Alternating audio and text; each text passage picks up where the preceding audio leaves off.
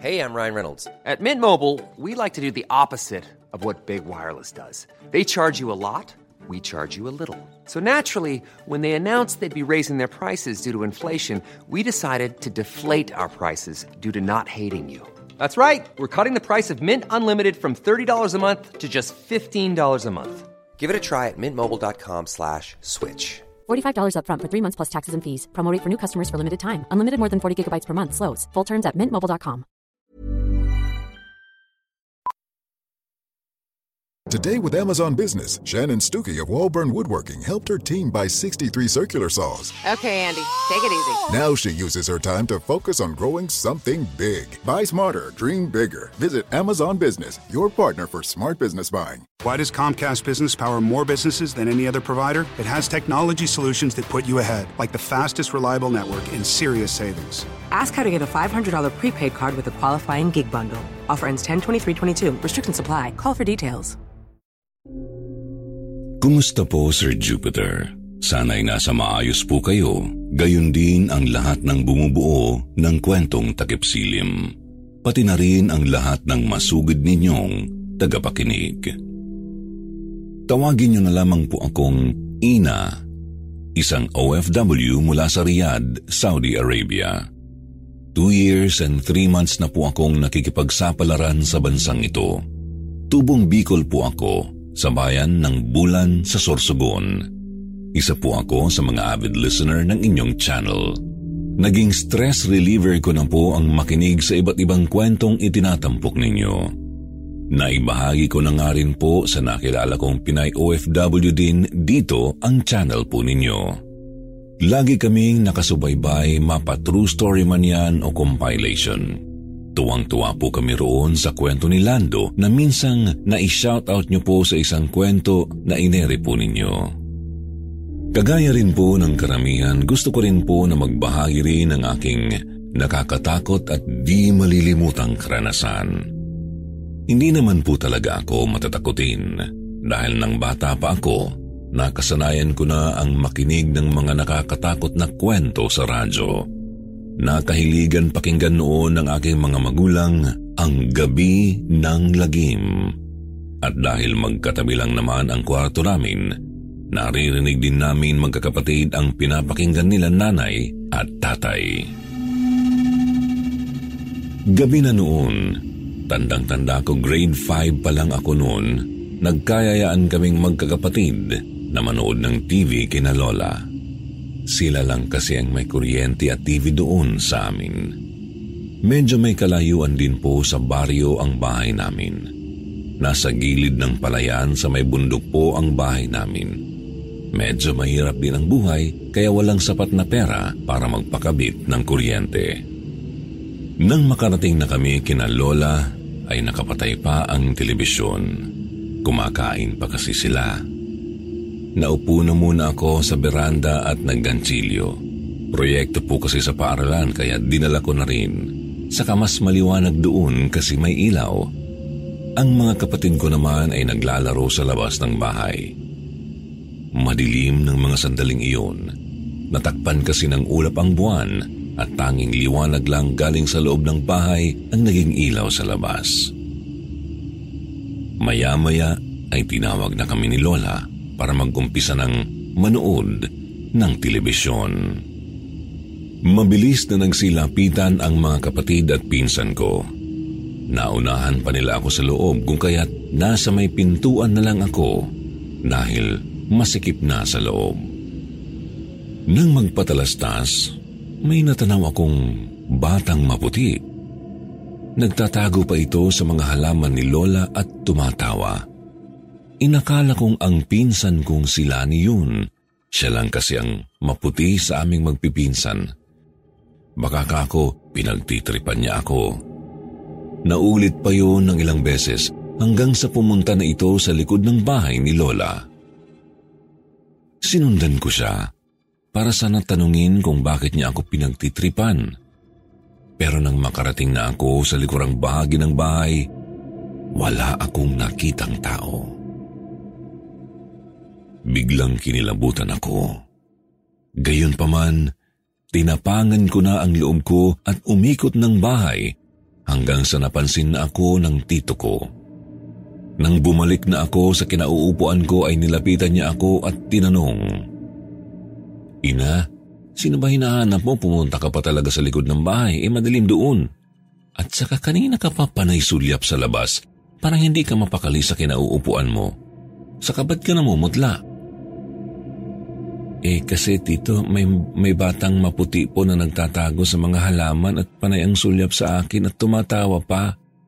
Sagot ko. Nako, nagpakita rin siya sa iyo? Sabi ni tito, saka tinawag si Lola. Hindi lang pala ako ang nakakita sa bata na yon, Sir Jupiter. Ilang taon na rin daw nang huling magpakita ang batang iyon, sabi ni Lola. Mukhang natuwa raw sa akin kaya muling nagpakita. Natutuwa raw kasi ito kapag may mga batang naglalaro. Parang gusto ring sumali at makipaglaro. Sabi rin ng isang tiyahin ko, noong bata rin daw sila mga alas 5 na yun ng hapon. Umiiyak ito sa takot dahil may naririnig daw siyang bata na tumatawa at nakasunod ito sa kanya na tila parang nakikipaghabulan sa kanya. Kaso, kamay lang ang nakikita niya. Wala yung mismong katawan. Maging ang pinsan ko ring si Ate Army, ang sabi ng tito ko, tinawag daw siya ni Ate Army na nooy nasa likod ng bahay. Tinuro nito ang isang punso. May bata raw na umiiyak. Pero wala namang nakita roon ang tito, kundi mga tuyong dahon lang. Kinilabutan na si Tito, kaya kinuha na niya si Tita Army at inuwi ng bahay. Mula nooy, hindi na niya ito pinapapunta sa likod ng bahay nila Lola. Naaalala ko yung dating naikwento ni Lola sa amin. Noong panahon daw ng mga hapon, may babaeng buntis daw na inilibing sa likuran ng bahay kung saan tumubo yung punso. Para din daw na lumalaki ang batang ipinagbuntis ng babae. Noong sanggol pa lang daw kasi ang nakikita hanggang sa isang bata na ang umaaligid at nangmamasid sa likurang bahagi ng bahay. Matapos noon ay umuwi na rin kami. Pinayuan kami ng lola na magdasal at magpasintabi sa daan para hindi raw kami masundan. Kung sakaling mapili niyo po ang aking kwento ay pakimbanggit na lamang po ang asawa kong si Joey Ariate Permejo. Gayon din sa mga kaibigan at kapwa OFW na sina Jeline, Lorna Cortez at Maria Cristina Mariano. Muli, salamat po at mapagpalang araw po para sa lahat.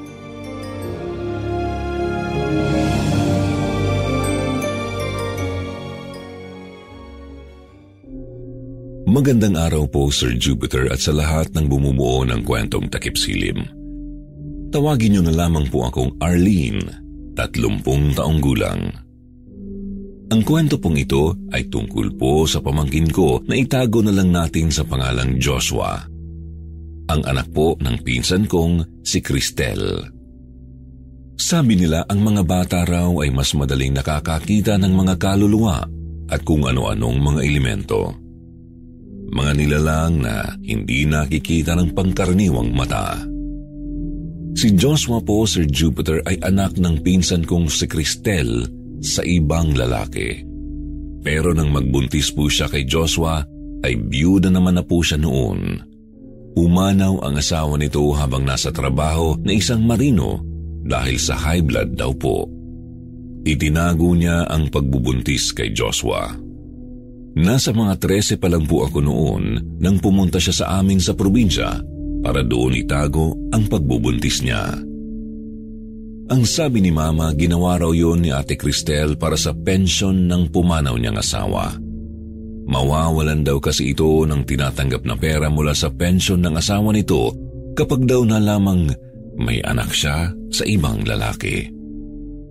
Hindi ko naman po maintindihan ang ibig sabihin ng mga iyon ng mga panahong iyon dahil masyado pa akong bata. Maging ang mga magulang ni Ate Cristel ay wala ring alam sa kondisyon niya. Nagdahilan lamang daw po ito na maghahanap ng trabaho kasama ang isang kaibigan. Naging maayos naman po ang pananatili ni ate sa amin. Excited nga ako ng time na iyon dahil magkakaroon na ng baby sa bahay namin. Sa amin daw kasi iiwan ni ate ang bata kapag nanganak na ito at magpapadala na lamang daw siya ng pera bilang sustento. Kaysa naman daw na ipalaglag ni ate ang bata, ay inako na lang ni mama ang pag-aalaga rito. At dumating na nga rin ang araw na nanganak si ate Cristel. Hindi ko po maipaliwanag ang labis na saya ko nung una kong makita si Joshua. Wala kasi akong kapatid na lalaki at ang nag-iisang bunso ko pang kapatid ay hindi ko pa makasundo. Makaraan ang tatlong buwan ay umalis na si Ate Cristel at naiwan na nga si Joshua sa amin. Pero dumating po ang time na hindi na kinaya ni Mama na magbantay kay Joshua. Pareho kasi kaming nag-aaral ng kapatid ko at may trabaho rin si Mama. Isa pa roon na mag-isa lang niya kaming binubuhay kung kaya't ang isang tiyahin ko na ang kumupkup kay Joshua. Yun po ang nakatatandang kapatid ni Mama na si Mama Nene. Ayaw ko po sana noon na ibigay ni Mama si Joshua sa kanila kasi puro pasaway po ang mga pinsan ko. Wala po akong tiwala sa mga iyon. Puro gala lang kasi ang alam ng mga iyon. May mga pagkakataong dinadalaw namin si Joshua doon. Maayos naman ang bata. Habang lumalaki siya ay mas nagiging malapit siya kay Mama Nene. Naging napakakulit at bibo rin niya Himala rin na kahit puro mga pasaway ang mga pinsan ko ay lumaki naman siya kahit papaano na isang mabuting bata. Kaso, sabi ni Mama Nene, may mga napapansing kakaiba daw siya kay Joshua habang lumalaki. Sa edad na tatlo, ay malinaw na itong magsalita. Nakakatuwa nga, lumaki siyang matalino ang mamahal naman kasi ng mga binibiling gatas at bitamina ni Mama Nene para kay Joshua. Naging madalang na kasi ang padala ni Ate Cristel, kaya pinagsusumikapan niyang maibigay ang lahat ng pangangailangan ng bata. Nakikita ko kung gaano sila kalapit ng dalawa sa isa't isa. Pero yun nga po, may mga nasabi si Mama Nene na mga kakaibang bagay kay Joshua. Pagpapa-ending lang po kasi noon ang pinagkakakitaan ni Mama Nene. Kadalasan sa bahay nila pag inihahabilin niya ang bata sa mga anak niya ay nadadatnan na lamang niyang walang kasama si Joshua sa bahay. Iniiwan ng mga ito ang bata sa bahay ng mag-isa pero nakapagtatakang hindi man lang ito umiiyak. Alas tres na yun ng hapon. Sa mga ganoong oras nagigising si Joshua. Pinapatulog ito ng pinsan kong si Alexa tuwing alauna saka ito aalis para gumala. May pasalubong si Mama Nene para kay Joshua. Naririnig niyang tila may kausap ang bata sa kwarto. Napangiti pa si Mama Nene dahil ang akala niya ay sinamahan ni Alexa si Joshua hanggang sa makauwi siya. Pero nang silipin niya ang bata sa kwarto, ay nagulat siya nang makitang mag-isa lamang ito. Tila may kinakausap rin ito pagkatapos ay yumaka pa at saka nagpaalam. Medyo nakaramdam ng takot si Mama Nene sa senaryong nakita niya. Nilapitan niya ang bata at tinanong kung sino ang kausap niya. Ang sabi raw nito sa kanya ay kapatid daw niya. Yun Hey, I'm Ryan Reynolds. At Mint Mobile, we like to do the opposite of what Big Wireless does. They charge you a lot, we charge you a little. So naturally, when they announced they'd be raising their prices due to inflation, we decided to deflate our prices due to not hating you. That's right. We're cutting the price of Mint Unlimited from $30 a month to just $15 a month. Give it a try at mintmobile.com slash switch. $45 upfront for three months plus taxes and fees. Promo rate for new customers for limited time. Unlimited more than 40 gigabytes per month. Slows. Full terms at mintmobile.com. Hey there, it's Michelle Norris. I'm host of a podcast called Your Mama's Kitchen. When I travel, I'm usually looking for a way to find a taste of home when I'm not at home. And one of the things I love to do when I am at home is entertain. And Airbnb allows me to do that. When I was in California recently, I rented a house that had a great kitchen. And when we were sitting around the table, we're all thinking, we're in someone else's house. Someone could be in all of our homes as well. If you have a home, but you're not always at home, you have an Airbnb. Your home might be worth more than you think. Find out how much at airbnb.com/slash host. Daw kasi ang sabi ng batang maputi na kulay ginto raw ang buhok at asul ang mga mata. Napakalinaw na deskripsyon mula kay Joshua. Advance kasi ang pag-iisip niya kaya hindi na nakapagtatakang matalino siya kahit tatlong taong gulang pa lang. May mga paniniwala po kasi ang mga matatanda sa amin na may ilang mga tao raw na may abyan o yung mga ipinanganak na kasabay nila. Mga engkanto raw sa madaling sabi. May ilan daw sa mga ito na sinasamahan nila ang taong itinuturing na nilang kakambal o kapatid. Yun agad na ang pumasok sa isipan ni Mama Nene. Dinala niya sa albularyo si Joshua para pagawan ng depensa. Sinabihan si Mama Nene ng albularyo na wala siyang dapat na ipangamba dahil hindi naman daw masamang elemento ang laging nakakasama ni Joshua. Siguro tama ang sinabi ng albularyo kasi mula noon, laging tumatama sa ending si Mama Nene. Lagi raw kasing may binabanggit na mga numero ang bata kaya tinatayaan daw niya ito. Subalit, parang ang swerte kalaunan ay may hiningi ng kapalit. April 13, 2003 Mga hapon na iyon, tandang-tanda ko na dumalaw pa si Mama Nene sa amin. Malayo din kasi ang amin sa kanila kaya madalang sila ni Mama na magkita. Narinig ko ang usapan nilang dalawa sa sala. Lagi raw siyang sinasabihan ni Joshua na huwag aalis pag madilim na dahil hindi na raw ito makakauwi. Kinabahan si Mama sa sinabi ni Mama Nene sa kanya at sinabihan na lamang niya itong huwag na lang magpapagabi o hanggat maaari ay magdala ng kasama. Kadalasan kasi ay ginagabi na talaga ito sa trabaho niya. Kinaumagahan, napansin ni Mama ang kulay itim na paru-parong pumapaikot sa loob ng bahay. Bigla raw siyang kinabahan.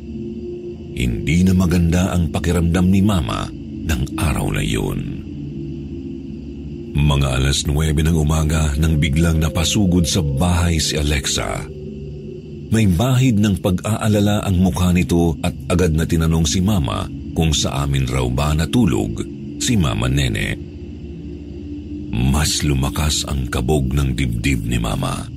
Hindi kasi gawain ni Mama Nene ang matulog sa ibang bahay o magtagal man lang dahil nga kay Joshua. Hindi ito napapalagay.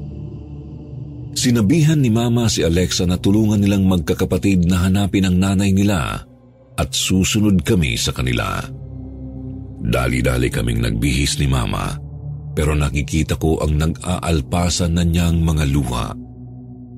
Nagtataka nga ako kung bakit sa umiiyak eh hindi pa naman namin alam kung nasaan ba talaga si Mama Nene.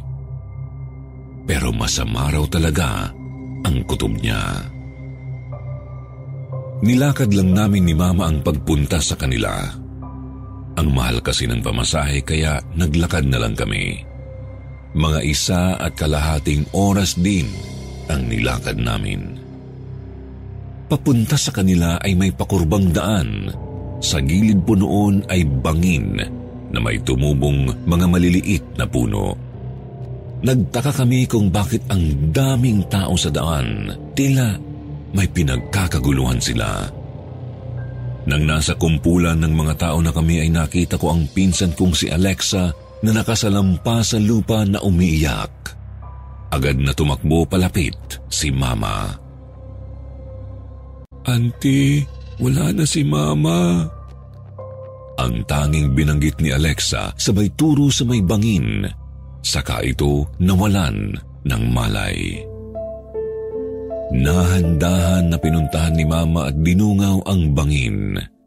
Humagulgol ito nang makita ang wala ng buhay na si Mama Nene na may nakasaksak na mahaba at matalim na bagay sa kaliwang dibdib nito.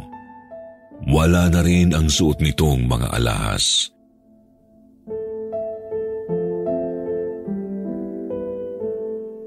Walang gumalaw sa kanya habang wala pa ang mga investigador.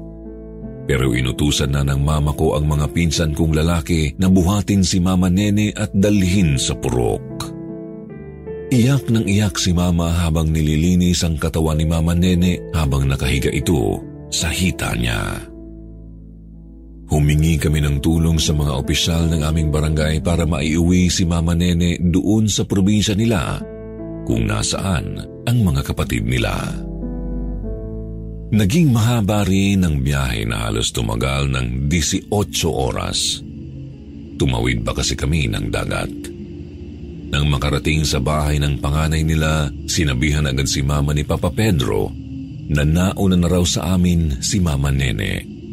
Kinilabutan ako nang marinig ko yun. Sa bahay nila Papa Pedro ibinurol si Mama Nene. Naroon lahat silang magkakapatid. Unang beses ko rin na makita ang ilang mga pinsan ko. Samantala, noon rin nalaman ni Papa Pedro na apo pala niya si Joshua at noon lang din muling nakita ni Ate Cristel ang anak niya. Nagalit man sa paglilihim ni Ate Cristel si Papa Pedro pero wala na siyang magagawa pa. Ibinukod namin ang mga bata para hindi sila makagulo sa mga gawain ng mga matatanda. Lagi kasing maraming tao sa burol kaya abala ang lahat. Malapit na ang magtanghalian noon. Pinauna na muna namin na kumain ang mga bata bago ang mga matatanda. Pero wala si Joshua. Hinanap ko siya hanggang sa makita ko siya sa isang silid na nanonood ng telebisyon. Kwarto yun ni Ate Cristel. Tinanong ko siya kung sino ang nagbukas ng telebisyon. Ang sagot niya ay si Mama Nene raw. Kinilabutan ako sa sinabi ng bata. Iniisip ko na lang na baka si ate lang ang nagbukas at baka namimiss lang ni Joshua si Mama Nene. Dinala ko ang bata sa kusina para makakain. Hindi ko na rin pinatay ang telebisyon. Sinabihan ko na lang si Ate Cristel na nakabukas ang telebisyon sa kwarto niya. Nagkatinginan sila ni Papa Pedro. Tinanong ko kung may mali ba sa sinabi ko. Ang sabi ni ate, matagal nang sira ang TV na yun, kaya paano raw aandar. Silang lahat ay kinilabutan sa sinabi ko, lalo na nang sabihin ko kung sino ang nagpaandar. May isang bata rin doon, si Eileen, anak ng isa kong pinsan. Isang taon ang tanda kay Joshua. Sa katunayan, silang dalawa ang pinakabata roon. Alas sais na yun ng gabi, ikatlong araw na rin ng burol. Hinila ako ng dalawang bata sa likod ng bahay. May ilaw naman doon. Sa katanaw din mula roon ang mga tao sa labas ng bahay na nagsusugal. Andun raw kasi ang kapatid ni Joshua. Ang akala ko ay si Ken, yung kuya niya. Sumama na lang din naman ako kaysa kulitin pa nilang dalawa. Itinuro ni Joshua ang isang puno ng akasya. Sa tabi nito ay mga alagang manok ni Papa Pedro. Tinanong ko siya kung ano ang nasa puno. Hindi mo siya nakikita ate? Tanong ni Joshua sa akin. Wala namang naroon kundi mga kulungan lang ng manok. Hinawakan ko na ang kamay ng dalawang bata para ipasok sa loob at gumagabi na. Biglang may kamay na pumatong sa kamay ko, nakahawak noon kay Joshua. Parang naistatwa ako sa kinatatayuan ko nang makita ko ang kamay na yun. Napakaliwanag kasi niya. Ate, sama raw siya, sabi ni Eileen. Hindi ko pa po inangat ang mukha ko, Sir Jupiter. Parang hindi ako handa sa kung sino man ang makikita ko. Pero kamay po ng bata yun. Nanayo ang mga balahibo ko nang tingnan ko na ito.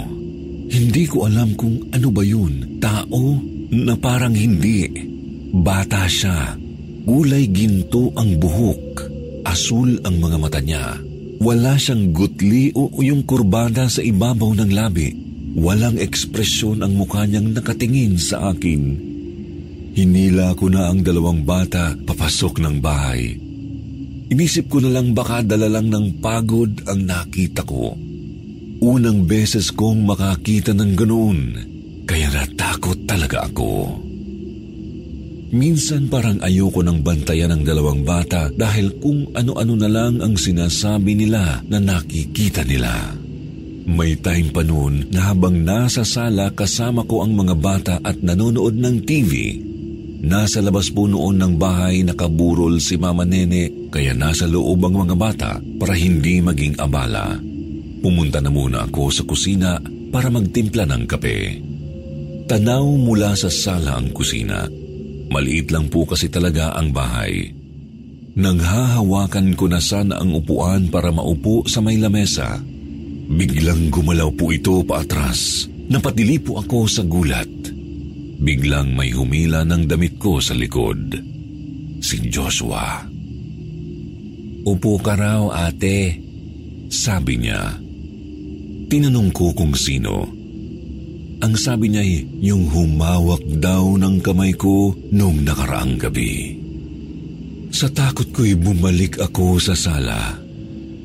Palagi pong ganoon si Joshua. Minsan sinasabi niya kung bakit daw sa malaking kahon nakahiga ang mama nene niya. Bakit hindi raw ito kumakain? At wala man lang daw pumapansin kay mama nene kapag nasa labas ng pinto o kapag nasa loob ito ng bahay. Halos lagi raw ito sa tabi niya. Dinaig ng awa ang takot ko sa mga sinasabi ni Joshua. Hindi kasi kahit kailan mas nilambing ni Ate Cristel ang bata mula nang dumating kami.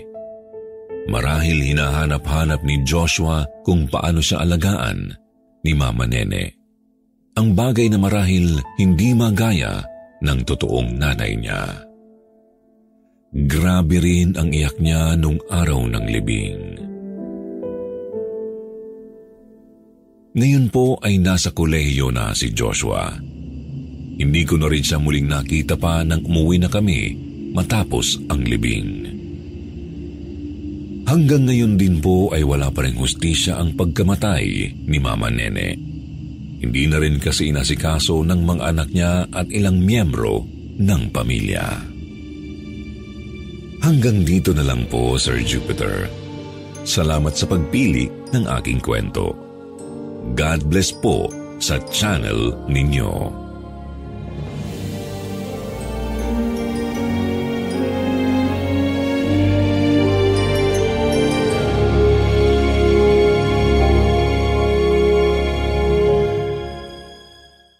Does Comcast Business power more businesses than any other provider? It has technology solutions that put you ahead, like the fastest, reliable network and serious savings. Whether your small business is starting or growing, you need Comcast Business. Comcast Business, powering possibilities. Ask about Comcast Business Internet and Security Edge, or find out how to get a $500 prepaid card with a qualifying gig bundle. Call or go online today to learn more. Offer ends 10 23 22. Restrictions apply. Call for details.